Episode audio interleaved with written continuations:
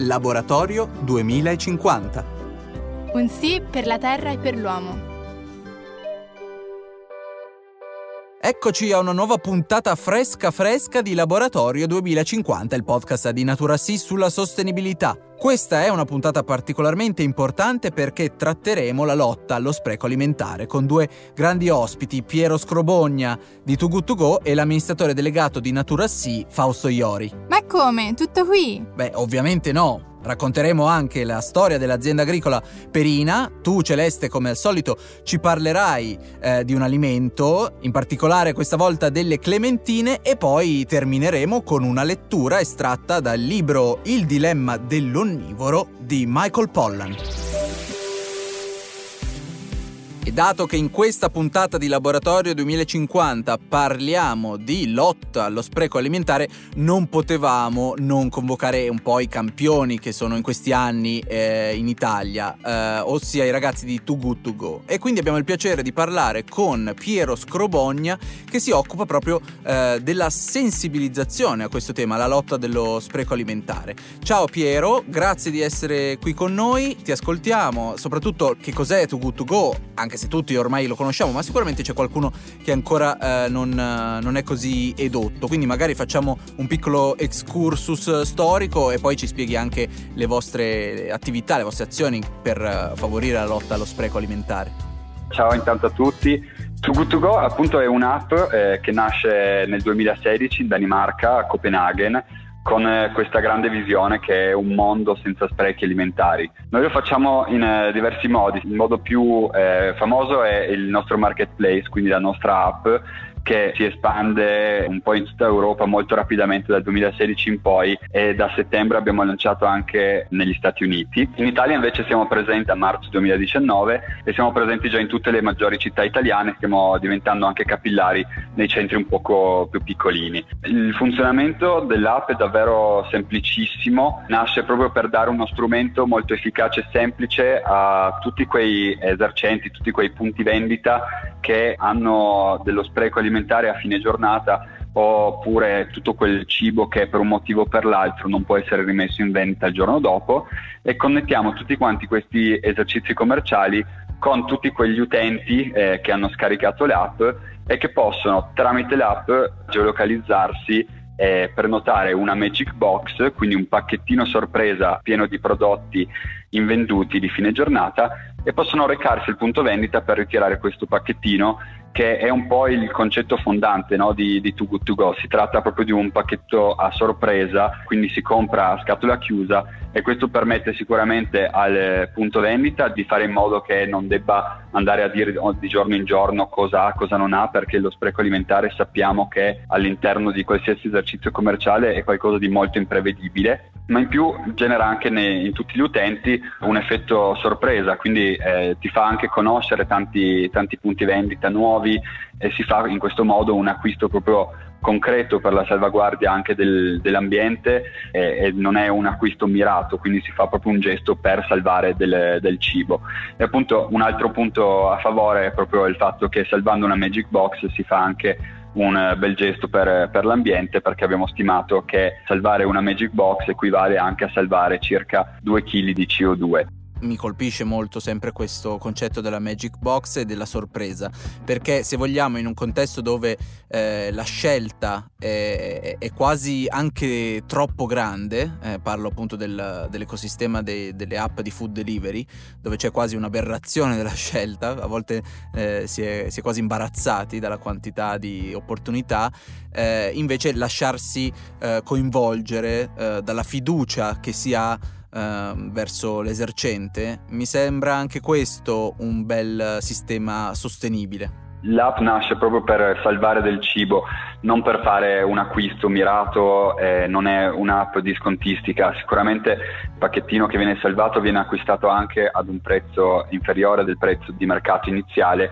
però è solo una scontistica per fare in modo che questo pacchettino a sorpresa abbia più appeal sul consumatore. I numeri naturalmente sono molto diversi poi tra, tra paese e paese, tra quelli più sviluppati e quelli un po' meno sviluppati, però in, anche in Europa vediamo che vengono gettati via quasi 90 milioni di tonnellate di cibo ogni anno all'interno di tutta quanta la filiera agroalimentare, quindi si parla di perdite e di sprechi finali che hanno un impatto davvero grossissimo, ad esempio a livello di, di produzione e lavorazione c'è quasi un 30% di, di sprechi, poi noi operiamo molto sulla rivendita retail e servizi di ristorazione e servizi alimentari che contano soltanto per neanche il 20% eh, di tutti quelli che sono gli sprechi lungo le, tutta la filiera, però dove avviene il maggiore spreco è proprio in ambiente domestico e pensiamo che avviene proprio più del 50% degli sprechi e anche grazie alla nostra app possiamo dare uno strumento ai consumatori di fare un gesto ogni giorno e di avvicinarsi sempre di più a questa tematica e di contribuire in modo individuale e quindi la sensibilizzazione delle persone su questo tema è sicuramente qualcosa che abbiamo molto a cuore. Eh sì, sicuramente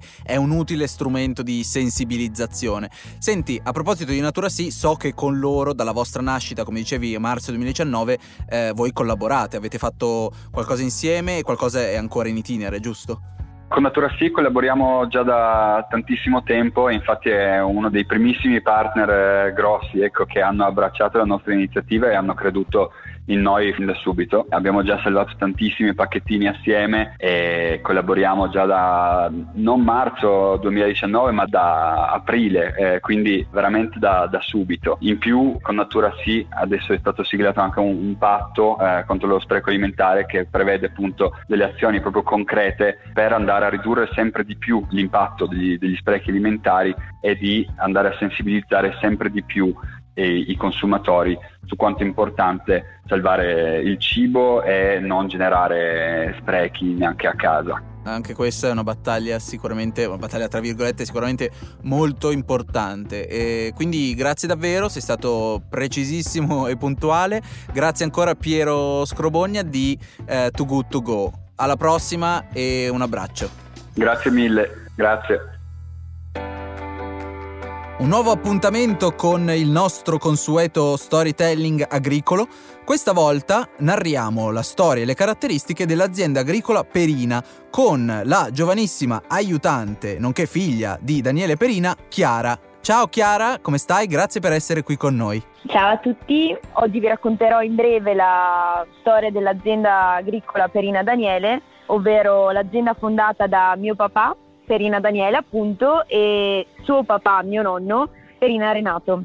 L'azienda si trova a Buttapietra, un piccolo paese in provincia di Verona, nei pressi di Isola della Scala, ed è stata fondata precedentemente al 1991, avendo luogo però a Vallese. Nel 1991, con il passaggio al biologico, ci siamo dislocati a Buttapietra e siamo passati da un'azienda di 2 ettari, ovvero quella di Vallese, a un'azienda di 11 ettari a Buttapietra. Tutto questo nell'arco ovviamente degli anni dal 92 al 2015 più o meno. Lo sviluppo dell'azienda diciamo che è stato anche dovuto grazie ai vari canali ehm, di distribuzione e di vendita come Terre di Ecor, Natura Sì e Cuore Bio. L'azienda agricola Perina Daniele si occupa principalmente di colture invernali primaverili e autunnali come insalata, cavolfiore, bieta da costa, cavoli rapa, mentre per quanto riguarda le colture estive ci occupiamo di pomodori e peperoni. La produzione di questi prodotti viene svolta al 50% sotto serra, mentre lasciamo a campo aperto tutto quello che riguarda i, vari tipi di grano. Ovviamente, essendo occupandoci del biologico, dobbiamo occuparsi anche della rotazione con sovesci sotto le serre, mentre con la rotazione delle culture ogni due anni, quindi una rotazione biennale. L'azienda attualmente occupa una superficie di 14-15 ettari. Che bello sentire una voce così giovane e appassionata. Quindi eh, dici un po', Chiara, il tuo sogno a questo punto è di continuare a occuparti dell'azienda in futuro sempre di più, giusto? Sì, ovviamente questo diciamo che è uno dei sogni che ho anche perché diciamo che l'attività di cui si occupa mio papà cerca di garantire appunto la salute sia dell'ambiente che quella umana e ovviamente quando diciamo che siamo ciò che mangiamo effettivamente è un detto che è molto vero. E occuparsi di garantire, di dare al cliente un prodotto bello, buono e sano soprattutto, questa diciamo che è una delle più grandi soddisfazioni che si possono avere. Che bello, davvero grazie. Abbiamo citato anche Ludwig Feuerbach, ovviamente con il suo grande adagio siamo quello che mangiamo e quindi direi che ci hai dato una bella speranza per eh, un futuro anche insomma, più giovane e più sostenibile. Grazie davvero Chiara dell'azienda agricola Perina e buon lavoro. Ciao, un abbraccio. Grazie mille, altrettanto. Torniamo ora sul focus della puntata, ossia la lotta allo spreco alimentare. Abbiamo il piacere di avere come ospite per questa chiacchierata Fausto Iori, amministratore delegato di Ecor Natura Sì. Ciao Fausto, grazie davvero per la disponibilità. Che cosa ci puoi raccontare a proposito della lotta allo spreco alimentare? Ma sai, quando si parla di spreco alimentare, almeno io credo che ognuno di noi abbia un senso di coscienza eh, che ha sviluppato con l'esperienza o ha sviluppato con la propria storia. Io ti racconto la mia, la mia esperienza sullo spreco alimentare. Ricordo 15, circa 15 anni fa, quando coltivavo un, un agrumeto eh, in una terra fertile, in un'azienda biodinamica in Calabria, raccoglievo le, queste clementine da questo agrumeto e le clementine le, le, fornivo a alcune famiglie della zona, quindi insomma una, una, trentina di famiglie, quindi questa era una forma di economia molto locale. Poi a un certo punto un noto imprenditore del sud della Germania è venuto a trovarmi e ha detto wow, bellissime queste clementine, vorrei portarle anche ai miei clienti, eh, alle mie famiglie che servo, circa 7.000 famiglie nel sud della Germania. Ho detto wow, perché no? Nel senso io ero orgoglioso insomma, del mio lavoro che facevo di agricoltura agricoltore. E allora eh, abbiamo iniziato l'anno successivo e mi ricordo che ho raccolto queste clementine, le ho mandate e poco dopo mi chiamano e mi dicono ma scusa, ma perché mi hai mandato queste clementine piccolissime? E io mi sono domandato ma perché mi fai questa domanda? E lui mi dice ma perché generalmente le clementine devono essere tutte della stessa dimensione, non puoi mandare una cosa piccola e una cosa grande. E io sono rimasto esterefatto, ho detto ma co- cosa vuol dire ciò? E allora gli ho detto, fai una cosa di questo tipo, assaggia le più piccole, anzi la più piccola in assoluto, assaggiala e dopo dimmi se ti piace oppure no. Eh, mi ricordo che il giorno dopo mi ha chiamato e mi ha detto, wow, hai ragione, le più piccole sono le più dolci, le più buone, mandami solo le più piccole. allora, questo, questo, aneddoto mi ha fatto capire che nella vita normale, nella vita di un agricoltore, non esiste il piccolo, il grande, lo storto, esiste quella che la pianta produce. E quindi eh, ho detto, ragazzi, ma dobbiamo trovare un modo diverso per raccontare questa storia, per raccontare che buttare via le clementine perché sono piccole, sono leggermente storte o deformate, buttarle via e non, non proporle a, a, al consumatore, alla persona che mangia, è veramente uno spreco pazzesco. E quindi mi sono posto l'obiettivo di, nel prossimo futuro di trovare tutte le occasioni per fare in modo tale che il piccolo, il diverso, il biodiverso sia valorizzato invece che buttato e lasciato nel campo. E da questa mia esperienza personale è nato un progetto all'interno di Eco Natura Sì che si chiama Così per Natura, proprio così per natura, come la natura fa, ovvero non lasciamo in campo i prodotti che per varia natura, chiamiamolo così, per biodiversità sono un pochino diversi, un po' più lunghi, un po' più corti, un po' più pesanti, un po' più storti. Eh, questa è la natura. In particolare nell'agricoltura biodinamica e biologica noi vogliamo enfatizzare questo aspetto, non, non vogliamo tutte le cose omogenee. Bene, questo progetto così per natura si è portato a casa un obiettivo chiarissimo, di ridurre lo spreco in campagna, ridurre lo spreco a livello di agricoltura, perché eh, da fonti attendibili la FAO dice che circa il 21% della produzione agricola mondiale è lasciata in campo, quindi lo spreco nasce dal fatto che questi diciamo, prodotti che vengono chiamati calibrati, perché questa è una normativa europea, questo calibro sostanzialmente crea spreco, uno spreco pari al 21% della produzione. E quindi da qui è nato questo progetto che vuol dire noi agli agricoltori chiediamo portaci tutto quello che crea la natura, ovviamente che deve essere sano, perché questo è il presupposto essenziale, portaci tutto questo e noi lo proponiamo al nostro consumatore. E attraverso questo, incremento di produzione, perché alla fine un produttore che ci dà tutto quello che produce in campo, che sia sano, eh, riesce a produrre molto di più, quindi ha sostanzialmente una capacità di crescita nella produzione, quindi possiamo avere anche un'efficienza produttiva dal punto di vista del costo e alla fine il prezzo al consumatore finale può essere più basso. E abbiamo fatto un'opera straordinaria, abbiamo ridotto in maniera drastica lo spreco alimentare nell'ambito ortofrutticolo. Bello, eh, la biodiversità, la diversità è ricchezza, ma anche tra le persone, devo dire, cioè tutti uguali non, non produce eh, nessun, nessun, valore. Eh, se vuoi eh, puoi raccontarci eh, anche qualche altra operazione, eh, Piero Scrobogna di Too Good To Go ci citava appunto questo patto contro lo spreco alimentare, se hai voglia di citare un paio di, di attività specifiche. Sì, facciamo molto contro lo spreco alimentare perché lottare lo spreco vuol dire raggiungere un obiettivo che è utile per tutti, per noi e per il nostro pianeta.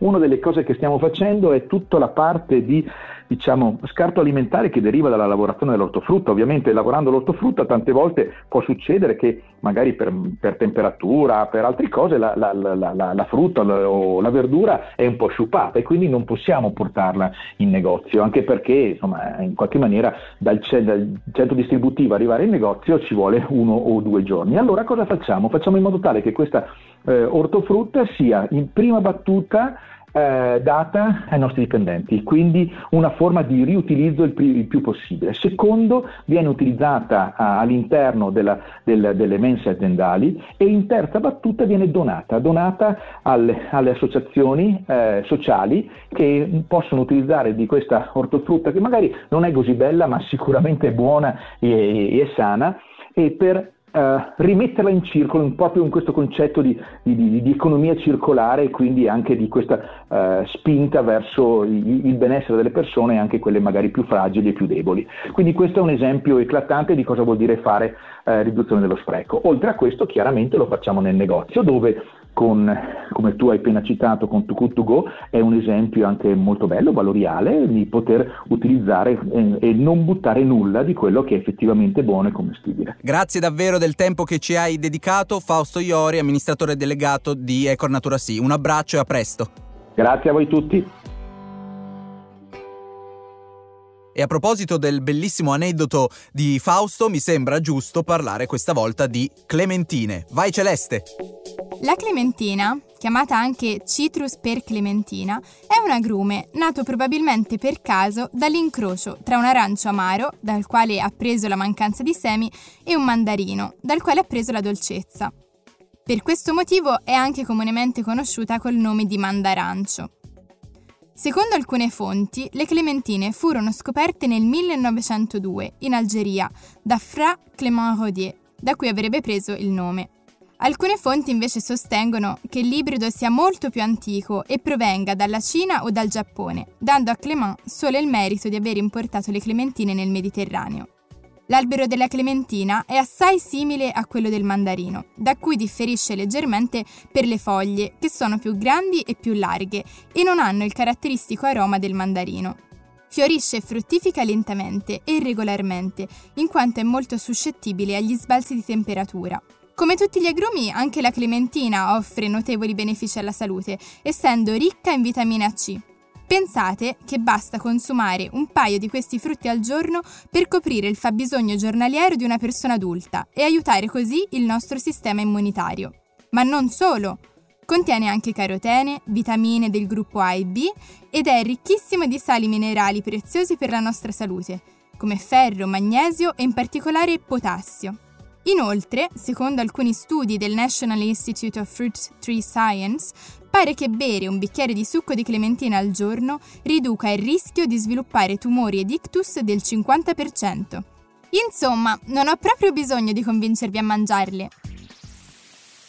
E adesso torniamo nella nostra libreria digitale con il mondo di Gaia. Questa volta la nostra Gaia Zanzottera ci leggerà un brano estratto dal Dilemma dell'onnivoro di Michael Pollan. Il dilemma dell'onnivoro si ritrova già negli scritti di autori come Rousseau e Brillat Savarin, anche se è stato battezzato ufficialmente una trentina di anni fa da Paul Rosen, psicologo sperimentale dell'Università della Pennsylvania. Ho preso in prestito questa espressione per il titolo del mio libro, perché ho scoperto che il dilemma in questione è una lente molto rivelatrice sotto cui osservare i tormenti alimentari del nostro tempo. Tra gli antropologi c'è addirittura chi pensa che il nostro cervello, grande e complesso, si sia evoluto proprio per aiutarci a far fronte al dilemma dell'onnivoro. Il fatto di essere generalisti rappresenta al tempo stesso un vantaggio e una sfida. La flessibilità data dall'assenza di specializzazione alimentare ha consentito agli esseri umani di colonizzare praticamente tutti gli habitat del pianeta. Gli onnivori godono inoltre del piacere della varietà.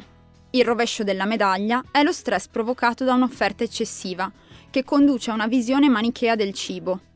Da una parte il buono da mangiare, dall'altra il cattivo.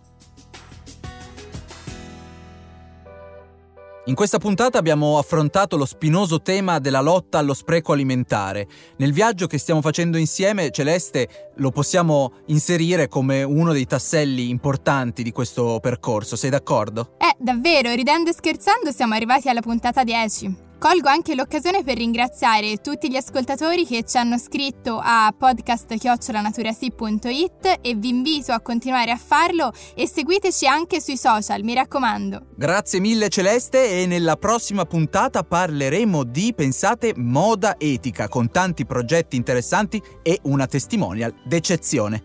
Ciao! Ciao.